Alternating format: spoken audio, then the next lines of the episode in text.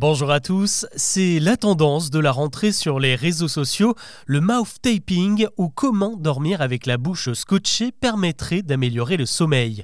Une astuce qui ne sort pas de nulle part puisqu'elle a été popularisée assez récemment par de grands sportifs comme le footballeur Erling Haaland ou encore la championne de tennis Iga Swiatek qui s'entraîne avec du ruban adhésif sur la bouche.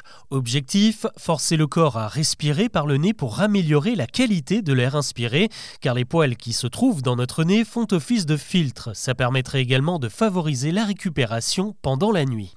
Avec de tels ambassadeurs, cette méthode s'est très vite répandue sur le net, et en particulier sur TikTok, où des dizaines d'influenceurs nous invitent à faire pareil, sans oublier de nous vendre du scotch plus ou moins efficace pour garder la bouche fermée toute la nuit. Alors que faut-il en penser? Est-ce vraiment une astuce miracle?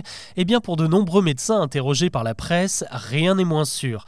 Car la première chose à retenir, c'est que nous respirons déjà par le nez lorsque nous dormons. C'est un réflexe naturel, la bouche reste fermée pendant la nuit et donc se coller du scotch n'y change pas grand-chose. En fait, si vous respirez par la bouche, c'est forcément qu'il y a un problème. Bien souvent, c'est à cause d'un nez bouché, donc ça se règle assez rapidement, mais parfois, c'est révélateur d'un autre souci plus profond comme l'apnée du sommeil. Dans les cas les plus modérés, il existe quelques techniques pour y remédier comme la perte de poids, l'arrêt du tabac ou dormir sur le côté. Le mieux, ça reste tout de même de consulter un spécialiste ORL ou du sommeil, mais en aucun cas l'application d'un scotch sur la bouche n'est une solution.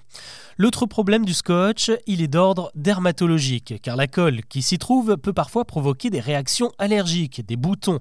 Et puis rien ne vous garantit que le ruban restera en place toute la nuit. Entre les mouvements de la bouche et la transpiration naturelle de notre corps, il y a de fortes chances qu'il se décolle au bout de quelques heures.